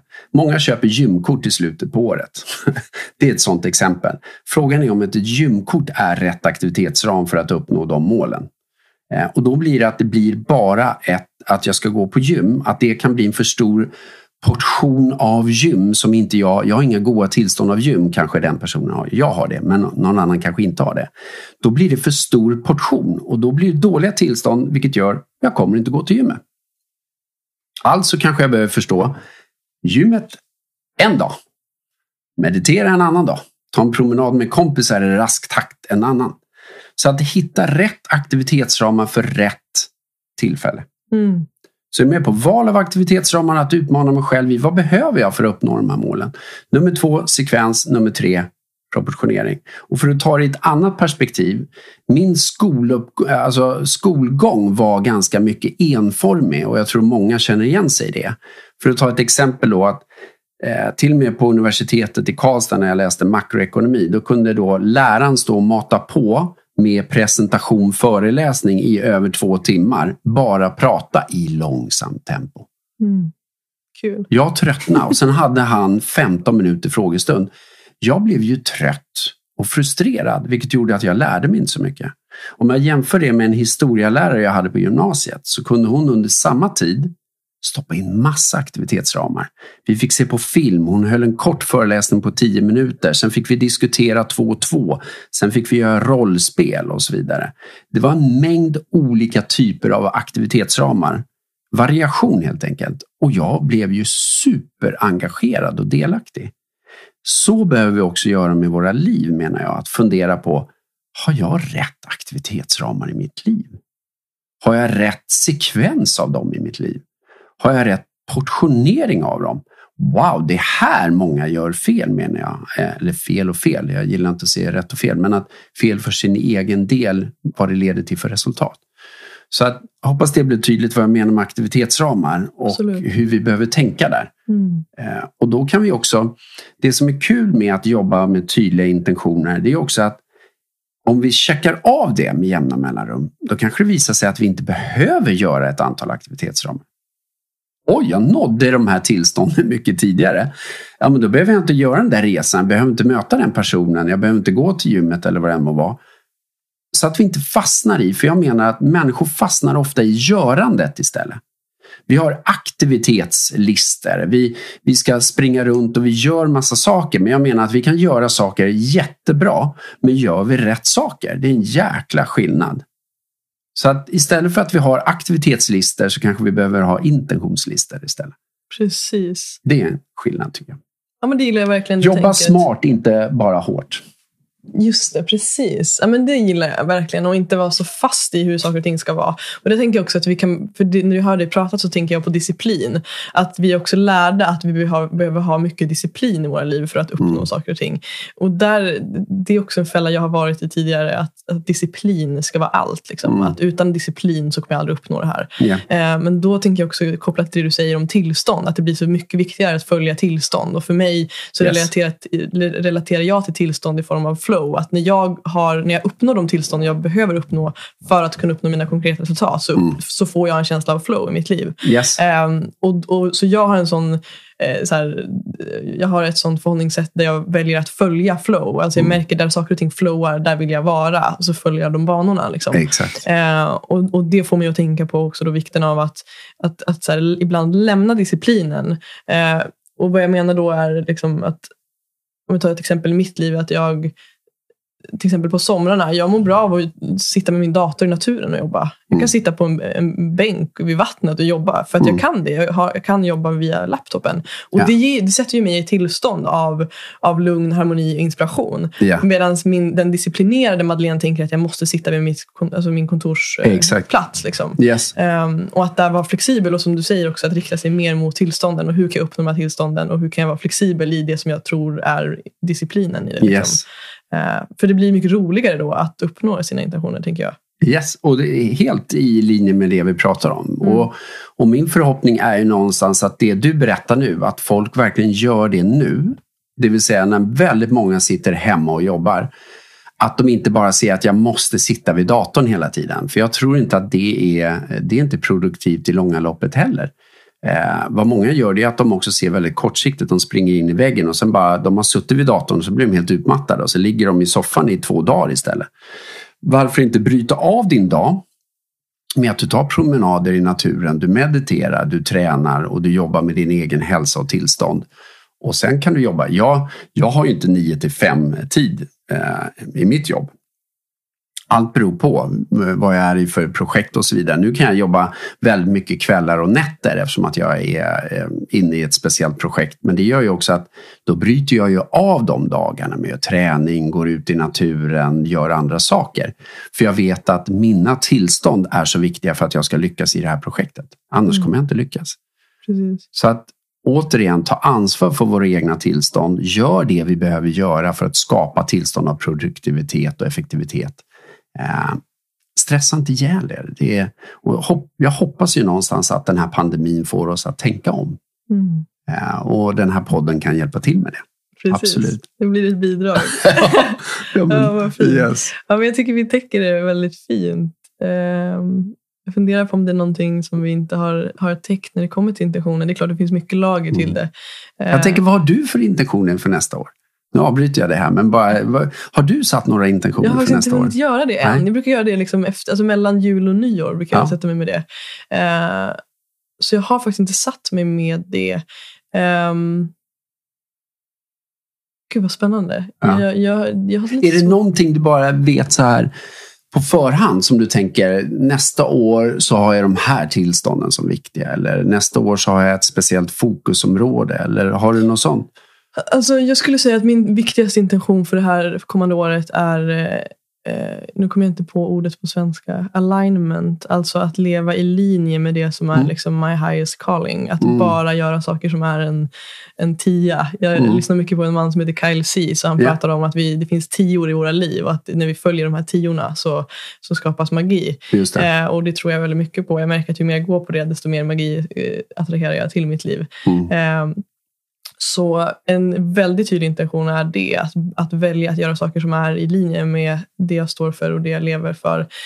Um, och att jobba i projekt och med människor som, är i, i, som går i linje. Just det. Uh, och för att vara mer specifik så till exempel så uh, har jag börjat uh, bygga hemsidor. Mm. och där blir det viktigt för mig att då för där får jag utlopp för min kreativitet. Jag får utlopp för att, eh, ja, men min kreativitet mm. skulle jag säga först och främst. Sen i relation till mina kunder så får jag möjlighet att hjälpa de här människorna att nå ut med sitt, bid, eh, sitt budskap. Eh, men för att jag ska finna det meningsfullt och, och för att jag ska finna det 100% eh, i linje med det jag står för så blir det också mer meningsfullt för mig att jobba med kunder som är eh, liksom purpose-driven, eh, alltså mm. alltså conscious creators på ett eller annat sätt. Så det blir för mig då att välja att göra det i alignment med mm. med det jag står för. Så bara för att förtydliga det. Liksom. Ja. Um, så det tänker jag blir en, en tydlig intention. Um, det finns så många lager till det, för jag tänker att det finns så mycket olika liksom, delar av ens liv, eller av mm. mitt liv. Så, så rent jobbmässigt så tänker jag att, eh, att jag, jag, ska, jag ska följa, eh, följa det. Mm. Um, I relationer så är min intention att också att vara ännu mer tydlig med mina intentioner i relation till de människor mm. jag har runt mig. Mm. Eh, att vara öppen och ärlig i min kommunikation. Mm. Eh, att liksom, ja, men utmana mig själv eh, och skapa mer djupa och meningsfulla relationer. Ja. Ehm, ja, det finns många lager till det. Ja, men jag förstår. Och, och för mig, jag tolkar att du, du är otroligt intentionsdriven mm. och, och, är väldigt tydlig med dig själv. Och det, det gillar jag att höra och det var därför jag var lite nyfiken på vad du hade för mm. fokus. Mm. Absolut. Fint. Sen tänker jag också eh, att jag, hälsa blir mer och mer viktigt för mig. Mm. Hälsa är ett sånt eh, område i mitt liv som jag tidigare aldrig har fokuserat på. Mm. På tal om presupar som jag har fått med mig från liksom, barndomen så har inte hälsa varit eh, en prio på något sätt och in, framförallt inte träning och så vidare. Um, och det är någonting jag har ändrat det senaste året. Jag märker att jag blir mer och mer dragen till det. Jag tycker det är spännande med hälsa och mm. hur jag kan skapa hälsa i mitt liv. Liksom. Ja. Uh, så det känns också som en, en kul och rolig intention att fokusera mer på min hälsa. Just det. Uh, Eh, på ett inspirerande och roligt sätt. Liksom. Eh. Och det tror jag är så pass viktigt också för långsiktigheten. Mm. Och det hoppas jag egentligen att fler människor kunde förstå. Att mm. vi ska hålla länge. Mm. Alltså då behöver vi jobba lite med, med våra egna kroppar och vår egen hälsa. Eh, oavsett vad det är jag ska ta mig för så betyder hälsa väldigt mycket. Och en risk med pandemin är att vi blir alldeles för stillasittande. Exakt. Och, och, att vi styrs mycket av rädsla och stress. Alltså att det blir fel tillstånd mm. egentligen, mm. där vi egentligen behöver precis tvärtom. Vi behöver lugn och ro, harmoni och, och snarare mer kärlek och, och, mer goda tillstånd av lycka och så vidare. Så att jag tror det kommer ställa ganska höga krav på oss nästa år att, mm. att faktiskt våga vända det här. Och jag tror att när tillräckligt många får den här kollektiva att vi går in i, och du beskrev det som flow och jag tycker också att mitt liv har varit mycket flow. Att det, har liksom, det går in i, alltså det går att liksom följa nästan en, en slags en, en härlig flow, bara att jag glider med den. Mm. Och det är en skön känsla att bara uppleva flowet. Och jag tror att ju mer jag har fokus på mitt eget flow och, och goda tillstånd, desto enklare blir det. Precis. Och då kommer mycket av detaljerna lösa sig på vägen. Så att det här med ibland när folk säger, ja, men hårt arbete då eller inte? Jo, men jag tror på hårt arbete, men jag tror ännu mer på smart arbete. Och smart arbete kan ibland vara så här att istället för att jag jobbar häcken av mig i ett avseende när det kommer till just massa, eh, vad ska man kalla det? Jag jobbar häcken av mig i ett sammanhang där alltså jag lägger ner så mycket tid och energi eh, att, att jag förlorar mina egna tillstånd. Då tror jag ibland kanske det hade varit en annan aktivitetsram som skulle ha hjälpt mig på vägen. Mm. Ännu smidigare. Det vill säga, jag hade inte behövt anstränga mig. Så att ibland tror jag vi behöver bara tänka nytt och bryta mönster i hur kan jag uppnå den här intentionen på annat sätt. Så igen, att, att backa bandet, att få människor att börja i slutet istället. Vad vill jag uppnå?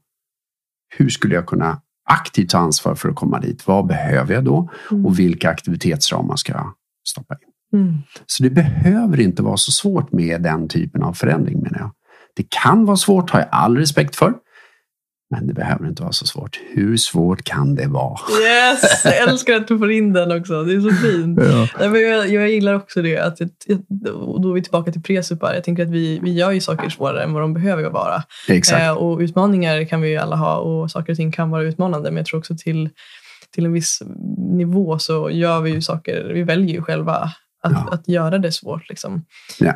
Um, och så det blir spännande också. Nu går jag tillbaka till det här med presupar. Mm. Eh, och jag känner att det, det blir viktigt att avrunda med det. Jag tycker att det, för, för, vi har inte hunnit prata om det, men just hur kan man ändra en presup? Om vi, har, om vi märker att vi har en presup av att saker och ting är svårt. Mm. Till exempel, det är svårt för mig att tjäna pengar. Eller det är svårt mm. för mig, jag kan inte leva som entreprenör för jag, ja, whatever det kan mm. vara. Liksom. Yeah. Um, har du några tips kring hur vi kan förändra de här presuparna? Alltså, jag tror, och det finns väl inte bara ett enda svar och ett enkelt svar. Däremot så tror jag att det första viktiga steget att göra en förändring är ju bara att bli medveten om vilka presuppositioner har jag som framförallt begränsar eller hjälper mig då, eller hjälper mig. Så att kanske börja med att skriva ner och bara identifiera vilka presuppar har jag om mig själv när det kommer till jobb eller relationer eller vad det än må vara. Att bli medveten om det och sen börja kommunicera och ta fokus på vad är det jag vill ha istället. Och då har vi liksom ett nuläge och vi har ett önskeläge. Och då börjar jag titta på det här önskeläget att då kan man jobba med nya presuppositioner på olika sätt. En del jobbar med affirmationer, en del jobbar med att skriva ner, en del jobbar med att prata om det med vänner och så vidare. Det finns flera sätt att göra det på. Det viktiga tror jag däremot är att bara nummer ett, bli medveten om det. Eh, skriv ner det för dig själv, titta på var kommer de ifrån och börja ta hjälp, skulle jag också säga, av andra. Hur gör andra? Men också att ju mer tydlig du kan bli med vad behöver du för presuppositionen för att uppnå det du egentligen vill uppnå. För jag menar att presuppositionerna ofta är de som håller oss tillbaka. Ja, jag är uppvuxen på ett visst sätt, du ska inte tro du är något. Eller det kan finnas valda sanningar om att livet är hårt och du förtjänar inte det här. Alltså, om jag har med mig det så kommer jag leva utifrån det och det är det som blir ett problem här då. Att snarare att förstå, som jag sa i den här Så kan det gå-podden, att prata mycket om ett isberg. Att högst upp ser vi beteenden men vi ser inte och vet inte vad som finns under vattenytan. Det vill säga våra intentioner, drivkrafter eh, och vad vi vill uppnå och sen längst ner då presuppositioner i våra värderingar och så vidare. Och jag tror att att se det som en metafor som ett isberg innebär också att vi behöver lyfta tydligare och mer intentioner och presuppositioner. Oavsett om vi pratar om en relation eller om vi pratar om vad jag vill uppnå i jobbet. Att bara, ja men vad har du för viktiga presuppositioner om en relation Madeleine? Vad, mm. vad är det du vill uppnå? Och sen kan jag prata om det också. Så blir det mer tydligt, okej okay, hur kommer vi dit då? Då kan man prata om det på den nivån. Eh, eller när det kommer till jobb eller min egen hälsa. Vad har jag idag för presuppositioner om min egen hälsa? Vad vill jag ha? Vad har jag för intentioner? Vad vill jag ha för intentioner? Okej, okay, vad måste jag då göra annorlunda på beteendenivå?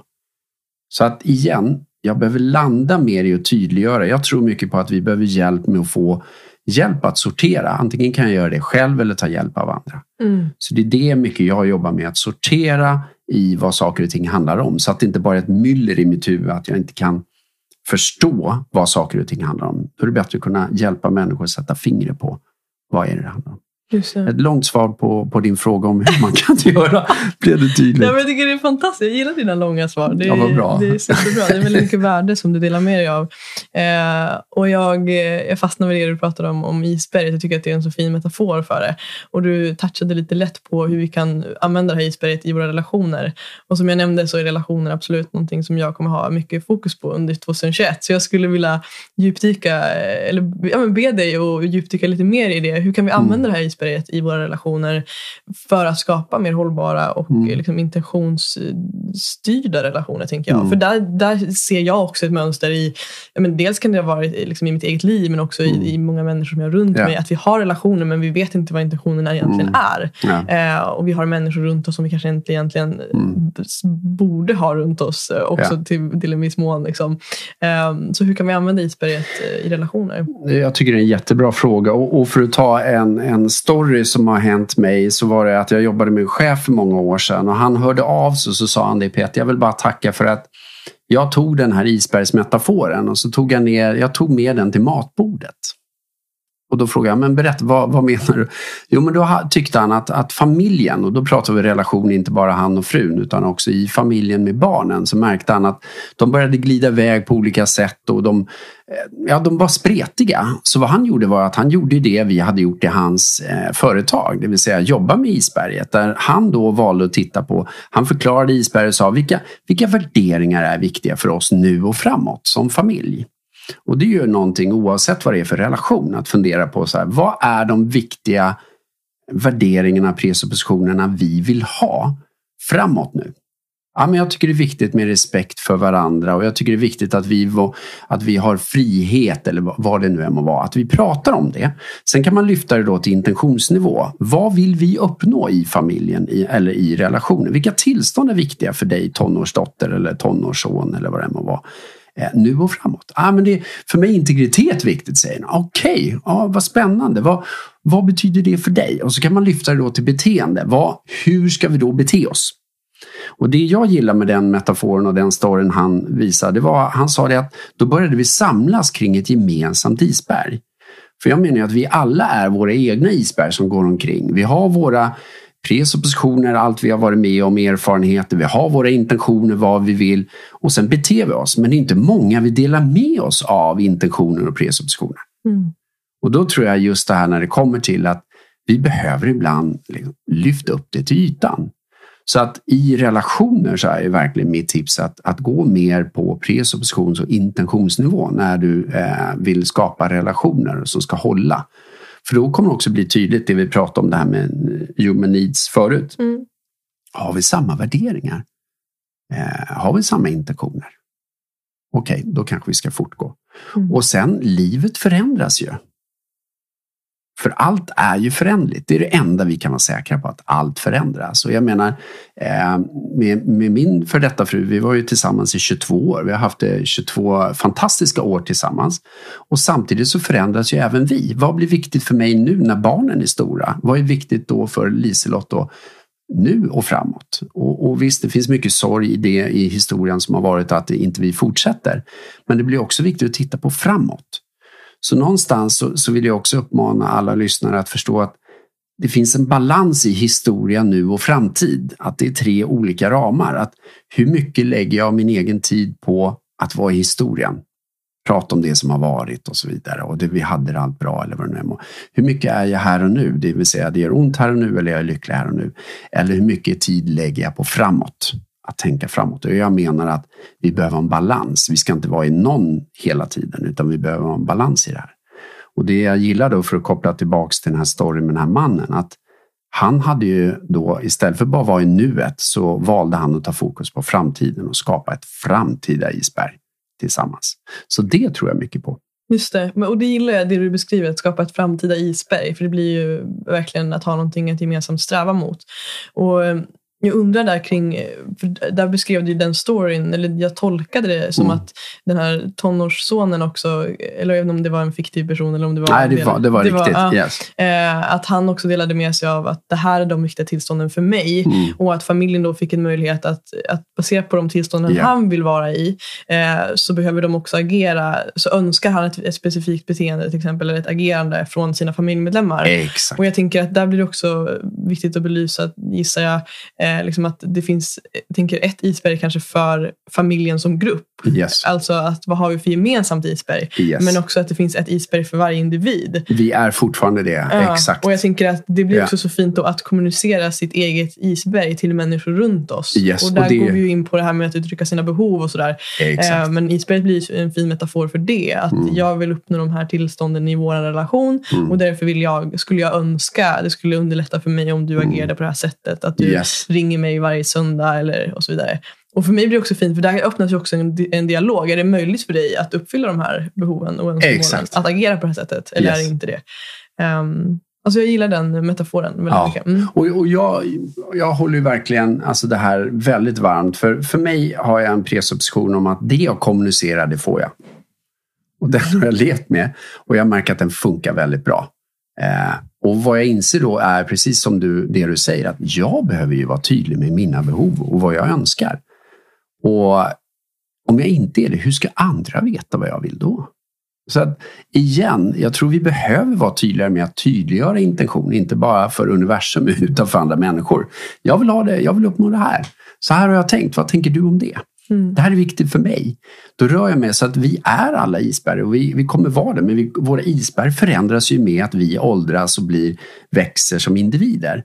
Då är det också viktigt att kunna visa på att det har skett en förändring och vad är viktigt för mig nu? Och det handlar inte om rätt och fel, det handlar bara om att vi utvecklas. Och vi utvecklas på olika sätt. Och, och, verkligen kunna lyfta det. Och det är ju verkligen ett tips jag har när det kommer till just relationer. Att lyft era isberg. Vad är viktigt? Hur tar de sig uttryck? Så att vi inte heller bara kommer överens på liksom en, en, en presup eller intentionsnivå utan vi är också överens om vad vi menar med det. Ja, men om du säger att du vill ha frihet i en relation, vad innebär det egentligen? Vad innebär det? Vad är det vi, har, vi kan se och höra då? Eller att du, om du säger ömsesidig respekt, vad menar du då? Så att också kunna vara tydlig, för det är ingen annan som kan tolka vad du egentligen menar. Verkligen, och det blir så komiskt nästan. För jag tänker, vi, många går ju runt i den här illusionen om att människor kan läsa våra tankar. Galet. Eh, och jag, det som kommer till mig var så kul. Jag hade ju en intervju med en man som heter Sean Galanos som eh, jobbar som love coach. Och en kanadensisk man som jag avgudar. Han är fantastisk på det han gör. Och i vårt samtal då så gjorde vi en sån, som en, eh, vad säger man, ett rollspel där vi var mm. ett par. Liksom, där han, eh, han, han speglade det här så fint. Där han ber mig då, för vi, då handlade det om att uttrycka behov. Liksom. Där han ber mig, han säger då Madeleine, I need you to, I need you to put in more effort into the relationship. Mm. För att han ska vara liksom fulfilled. Mm. Och det, blir så, det blev så tydligt för mig. Liksom, men vad, vad fan är more effort? Liksom? Jag har ju ingen aning vad han menar med det. Yeah. Effort att städa mer eller effort ja. att ringa honom oftare. Effort i att eh, här, vara mer fysisk. Vad är effort? Liksom? Yes. Och då tillbaka till det här med tydlighet så blir det extremt viktigt att verkligen vara specifik i våra önskemål. Mm. Att det, det, kan inte vara de här svävande ramarna Nej. när det kommer till önskemål och behov. Och, ja, och jag tror många par går mm. helt vilse. Jag älskar ju det där. För att om någon säger så här, jag vill att du visar mig mer kärlek. Precis, vad är det? Liksom? Vad i helskotta är det? ja. Det kan ju tolkas på så många ja. olika sätt. Vad är mm. visa kärlek? Det är att jag vill att du tar på mig, kramar mig, ser mm. mig mer i ögonen. Är det att ge blommor? Är det att vi åker på kärlekssemestrar ihop? Eller vad mm. är det? Så att jag tror också det här med att bryt ner det. Gör det så extremt tydligt. För ju tydligare du kommunicerar, desto enklare kommer du få det du vill. Mm. Det är min valda sanning om livet. Precis. Och det har visat sig hittills, mina år, att mm. det funkar väldigt bra. Mm. Verkligen. Och nu när du pratar om det här med ja, vad är kärlek. Liksom. Det är så kul, jag kan inte låta bli att gå in på ännu mer på relationer. Jag vet att vi har passerat en timme, men det verkar vara ett mönster vi har. Att vi ja, pratar ja, länge. Det, så vi ja, kör. Jag vet inte ens hur mycket tid som har gått. Jag har noll koll. Ja, men det är bra. Nej, men jag tänker på det du beskrev där om att ja, men för någon kan kärlek vara att åka på semester. För någon kan kärlek vara att bli sedd i ögonen. För mm. någon kan kärlek vara att bli tagen på liksom axeln. Um, och och jag älskar eh, de fem kärleksspråken. Mm. Eh, så det är också någonting jag egentligen bara skulle vilja lyfta till lyssnarna. Mm. Att, att, läsa mer om kärleksspråken. De har mm. hjälpt mig också mycket att förstå vad jag behöver för att känna mig älskad. Yes. Jag vet att jag var i en relation tidigare där jag mm, hade ett mönster av att alltså, jag kunde inte kommunicera vad jag behövde. Mm. För att jag visste inte vad jag behövde. Nej. Och det tog sig form då i form av att jag, jag blev liksom gnällig istället för att jag var mm. konkret. Så då blev det liksom Ja, men du, nej, men du, du älskar, du, alltså, att det blev mer så här, mm. men du, du ser mig inte. Eller du, alltså, det, blev en, det kom ut på ett gnälligt sätt för att yes. jag inte visste vad jag hade för behov. Mm. Eh, och idag när jag kan se på den relationen utifrån liksom, men, eh, från ett annat perspektiv mm. så kan jag verkligen se att, eh, att det jag behövde då var ju att få mitt, för jag har ett jättestarkt kärlek, eller mitt love language är framförallt eh, alltså, vad heter det, physical touch. Ja, att bli ja. Fysisk beröring. Fysisk beröring ja. precis. Eh, och också quality time, att spendera tid tillsammans. Mm. Men eftersom jag inte var medveten om det så kunde jag inte kommunicera det. Yeah. Och Det blev också omöjligt för min partner att möta mig. Mm. För det fanns ju ingenting konkret att ta på. Liksom. För för honom så tror jag och vi har inte egentligen pratat om det, men jag tror att för hans, hans kärleksspråk var nog mera... Eh, liksom, mm. Han kunde ligga och kolla på fotboll på sin telefon mm. hemma hos mig och jag kände mig totalt osedd. Medan för mm. honom så var det liksom, men jag är ju här med dig. Exakt. Jag visar ju att jag älskar dig för jag är här. Jag spenderar yeah. min tid, jag ligger och kollar på fotboll i din mm. soffa istället för i min egen. Mm. Det är mitt sätt att visa kärlek. Exakt. Men alltså, jag känner mig helt osedd. Liksom. Um, så det blir så viktigt, tänker jag, mm. att vara medveten om, om sin egna, sitt eget kärleksspråk. Ja. Och, och, det ligger ju helt i linje med det vi har pratat om. Ja. För jag tänker det här att om jag har exempelvis att ge, mm. liksom, att ge massa saker, eller jag ger blommor, mm. eller och så har den andra inte alls samma eh, kärleksspråk. Det vill säga, blir inte bemött alls. Jag vill ha fysisk beröring eller vad det må mm. vara. Då är det, bägge agerar utifrån kärlek men vi gör det på olika sätt. Och det är det jag menar, då blir det så viktigt just att tydliggöra det här med isberg. Vad innebär då mm. det? Mm. Vi bägge säger att kärlek är viktigt men hur vill vi att det tar sig uttryck? Precis. Och det är här jag tror att, igen, vi behöver kommunicera och vi behöver göra det mm. mer än vad vi gör idag. Verkligen. Ja, men precis, och kommunikation blir så viktigt. Jag kommer nu tänka på en, en fin händelse som jag var med om. Det var när jag fyllde år. Mm. För några månader sedan så hade jag en middag hemma hos mig. Ja. Och så kom eh, en av gästerna jag kan faktiskt nämna henne vid namn. Det var Linnea Molander. Hon har varit gäst också i podden. Och hon kommer då eh, till mig och jag öppnar dörren och hon har en fin liten sån här låda med eh, vad heter det? choklad, alltså tryfflar. Mm. Choklad, mm. Fina liksom, handgjorda yeah. tryfflar. Liksom. Eh, Heter det tryfflar? Ja, ja. tryfflar, ja. En tryffel, flera. Ja. Exakt, ja. Och, eh, och så säger, när hon räcker över gåvan så säger hon eh, choklad är mitt kärleksspråk. Mm. Och det var så fint för mig för att eh, det var liksom jag, jag tänker att här, generellt i relationer, om det är människor som vi har nära relationer med, alltså en partner och så vidare, så är det viktigt att inte ge kanske det vi själva... Exakt. Alltså, jag ska inte ge det jag vill ha, jag ska ge det du vill ha för ja. att vi ska känna oss sedda och så vidare. Men jag tänker i de här relationerna där vi kanske inte är så nära. Um, så det blev så fint för mig att hon också kommunicerade att är mitt kärleksspråk. Yes. För att då förstod jag att så här, wow, hon ger ju mig, mm. det här är kärlek. Jag får kärlek av henne. Exakt. Och jag kommer fortfarande ihåg den lilla boxen med choklad. Det var liksom den finaste present jag fick i princip. För att just att hon, att hon hon kommunicerade att det var hennes kärleksspråk. Ja. Um, och det var så, så fint. Ja. Så jag använde den också. Det var, jag var på någon annan vän till mig som fyllde år och så ville jag ge en, en bok till henne. Mm. Så insåg jag det. Men hon kanske inte alls liksom bryr sig om den här boken. Egentligen, det var liksom inget, men för mig är det, mitt kärleksspråk är böcker. Det finns inget liksom mm. tydligt, när jag, jag, känner mig väldigt sedd när människor typ frågar mig om böcker eller när människor kollar på min bokhylla så kan jag bli så här, åh, jag känner mig sedd. Liksom. Uh, vilket är roligt. Men, ja, så då förde jag det vidare, gav den här boken och sen mm. sa jag det här är mitt kärleksspråk. Och det är det, att du mm. säger det till. Ja. Precis som Linnea gjorde i det här mm. fallet. Inte bara att du fick massa choklad Nej. utan hon sa någonting till. Och det är det igen, att, att alltså när det kommer till kommunikation så har jag lärt mig en väldigt viktig sak under alla åren jag har jobbat med det här. Det är ta ingenting för givet. Mm. Ta ingenting för givet. För jag tror att det är lätt att vi blir eh, besvikna då. Precis. Eh, så kommunicera hellre en extra gång Precis. än en gång för lite. För att det lämnas ofta extremt stora utrymmen för tolkning och då blir det oftast misstolkning. Beroende Precis. på vilka presuppositioner jag har med mig framför allt.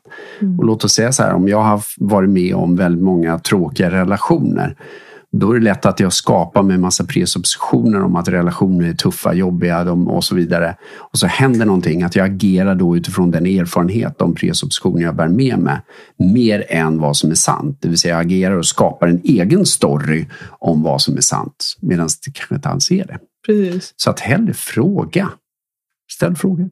Verkligen. Jag skulle vilja att du delar med dig av den här. Det finns, jag vet att du använder i dina föreläsningar och dina workshops använder du dig av ett roligt klipp som jag tycker beskriver kommunikation så sjukt bra. Ah, det, De här två små tjejerna. Ja, nej, men det, och det kan jag för lyssnarna. Gå gärna in och kolla Trustfall heter den. Jag tror den heter Trustfall Failure. Det finns massa olika varianter men eh, ett klipp jag visar mycket är ett, um, um, det är ett syskonpar. En äldre då eh, syster som ska då göra den här trustful-övningen, att man faller bakåt. Och man ska blunda och hålla liksom händerna nära kroppen och falla bakåt. I hennes famn? Liksom. Ja, mm. och då ska ju då lilla syster som nu står när hon ger instruktionen i den här filmsnutten så står hon snett framifrån och så säger hon close your eyes uh, and just fall och så springer hon och ställer sig bakom.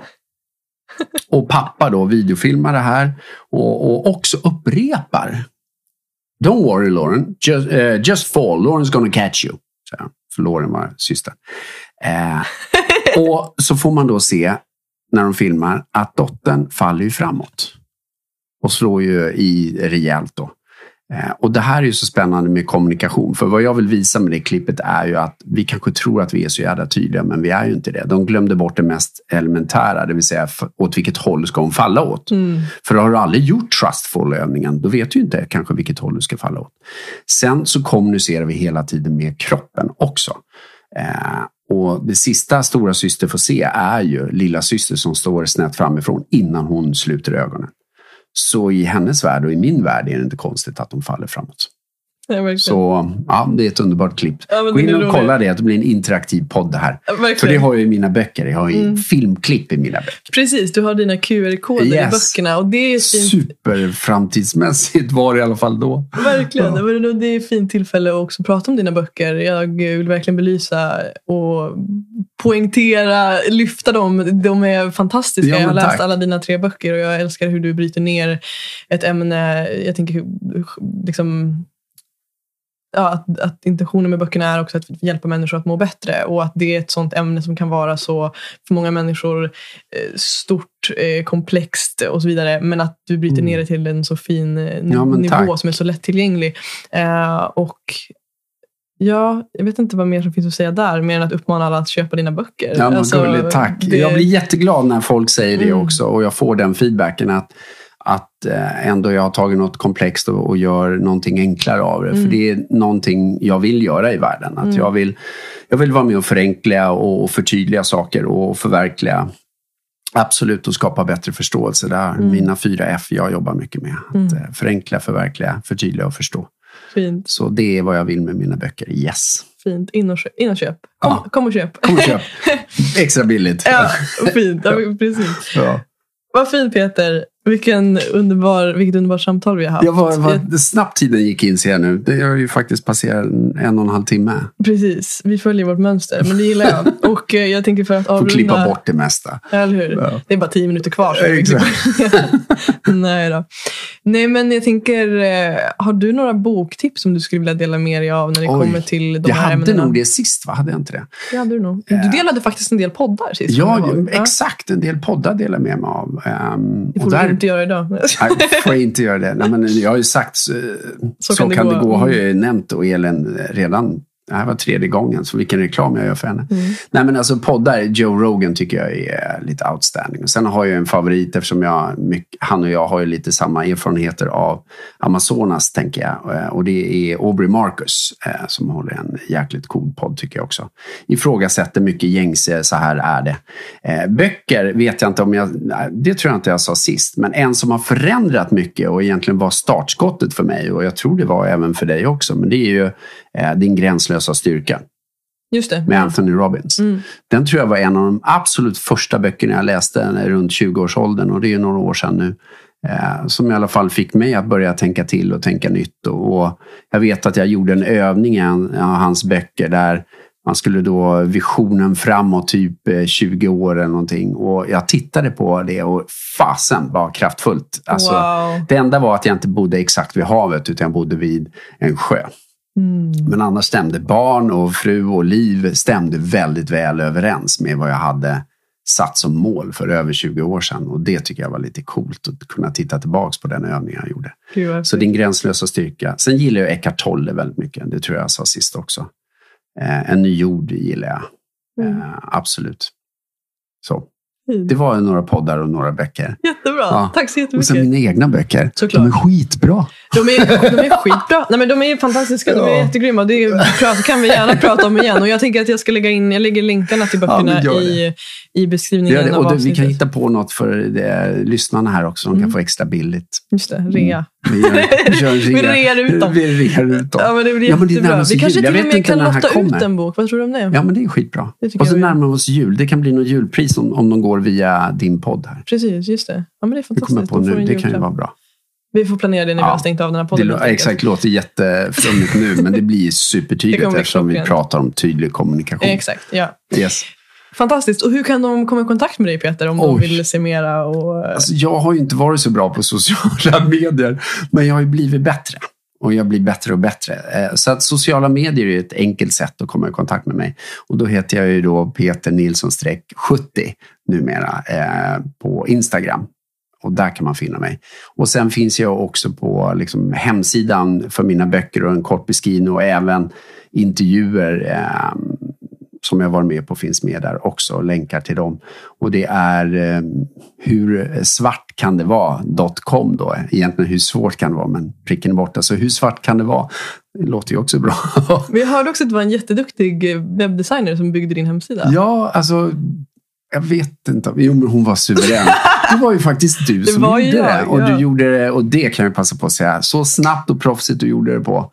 Det var riktigt jäkla bra faktiskt. Jag älskar hur vi gör reklam för varandra Ja, eller hur? Hur mycket har vi lyft varandra nu? Men Nej, men du är fantastisk på det. Så vill du ha mer jobb så ge henne mer jobb, ni lyssnare. Hon är grymt duktig på det.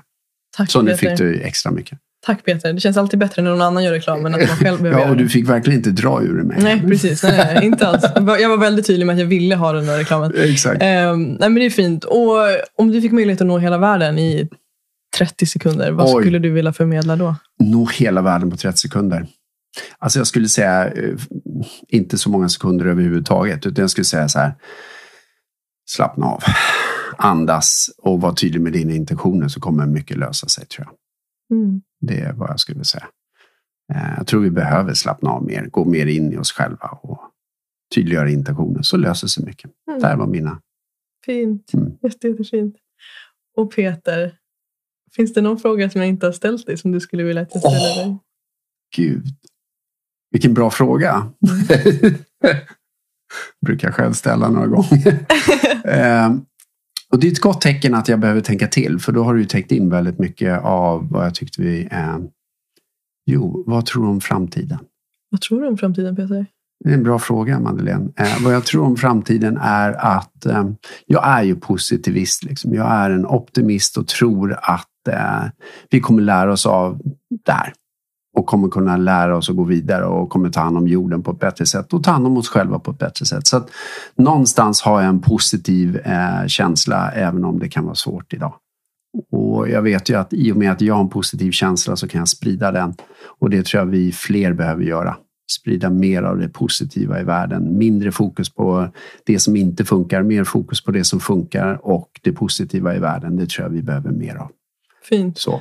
Och du är ju verkligen, eh, du är ju verkligen jag skulle säga att du är en av de mest positiva människor jag känner. Och du har en så fin liksom, balans. mellan, men jag älskar Ja. ditt, ditt förhållningssätt för du är extremt positiv och optimistisk. Ja. Men det finns också en sån liksom, verklighetsförankring i dig.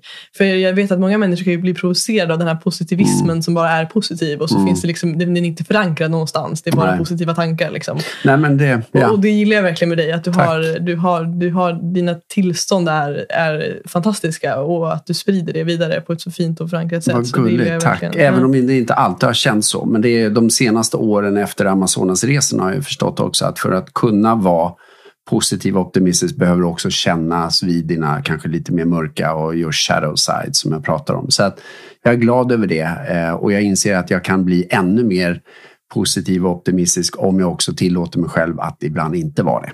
För Precis. livet är inte alltid så, det inser jag ju själv också. Eh, Men jag är glad för det du säger, tack. Ja, jag tänker också att det handlar om, och nu spinner jag vidare, jag kan inte, inte låta bli, men jag tycker att det handlar också om vad är, alltså, vad, se, vad är positivitet? Alltså, Ja. Jag tänker för mig, jag, jag tänker att positivitet inte är att alltid vara glad. Du kan, Mm. du kan vara positiv men Tack för fortfarande den ha beskrivningen. Yes, Precis, då känner jag igen mig mer. Eller hur? Så Tack. du kan fortfarande ha dippa, du kan fortfarande må dåligt, du kan fortfarande gå igenom sorg men ändå ha en positiv, Ja. eh, så här, den övergripande känslan är, det finns en positiv känsla i det. Mm. Att vi kopplar positiva meningar till saker som sker oss. Liksom. Då blir jag ännu mer glad. Tack. Mm. Ja, men verkligen. Du är också positiv. Ja. Nu, nu behöver du inte be om det. Och jag gillar det med dig också, för det är lätt att göra podd med dig känner jag. Det här är ju ändå Mm. andra inspelningen. Att, eh, jag kan vara mig själv med dig och, och det känns väldigt bra att bara vara i din närhet och eh, med de tillstånden du sänder. Så tack för det. Tack Det tror jag många känner igen sig i också, som har suttit i den här situationen. Mm. Eh, poddgäster. Fint. Jag har förstått Tack. det. Gud vad glad jag blir. Det är så fin feedback. Det är viktigt för mig. Så tusen, tusen tack. Och jag vill också, innan jag släpper dig så vill jag också berätta för lyssnarna att jag har ju faktiskt en, en eh, för, just för att förenkla det här med intentioner så jag har skapat en, en digital produkt som heter Mm. Intentional Living Made Simple. Klockrent. Som basically täcker allt det vi har pratat om idag. Som är en, det är en digital guide där, människor, där jag guidar människor genom den processen jag gör för att sätta mina intentioner för 2021. Mm. Ehm, och då är det alla olika områden i livet. Det handlar om energi, hälsa, relationer, eh, karriär och så vidare. Så det är liksom en superenkel guide där man bara kan liksom, ja, få ner allt på papper. Allt vi har pratat om, fast få ner det på papper. Och det är liksom, så det är det next step efter att ha lyssnat på den här podden, tänker jag. Perfekt. Så jag vill lyfta det och eh, ja, Så gå in och, eh, vad gör man? Laddar man ner eller vad gör man? Precis, det finns Ja. att köpa på mofjärd.se Shop. Eh, den är på engelska, men det är inte Mm. jättemycket text, så det spelar inte så stor roll om man är bekväm med engelska eller inte. Ja. Eh, jag lägger en länk också i beskrivningen. Super, gå in och köp. Och återigen, det är ju också att ta det från prat till att bli en plan. Mm. Och det är det jag tror vi behöver göra mer av. Precis. Jag behöver jobba ännu mer med det. Mm. Eh, gör planer av saker, absolut. Konkretisera. Konkretisera. Tusen tack Peter för den Tack här för att jag fick vara timmen. här. Ja. Yes. Ja, Hejdå! en och en halv. ja. Tack för att eh, du har varit med oss idag. För att du lyssnar och tar in och expanderar dina tankebanor tillsammans med oss. Jag har skapat en Facebookgrupp under namnet Mofjärd Talks Community. Där min intention är att samlas i ett space för support och vägledning. Varmt välkommen att joina mig genom länken som finns i beskrivningen till det här avsnittet. Jag ser fram emot att träffas i det digitala spacet. Ta hand om dig så hörs vi snart igen.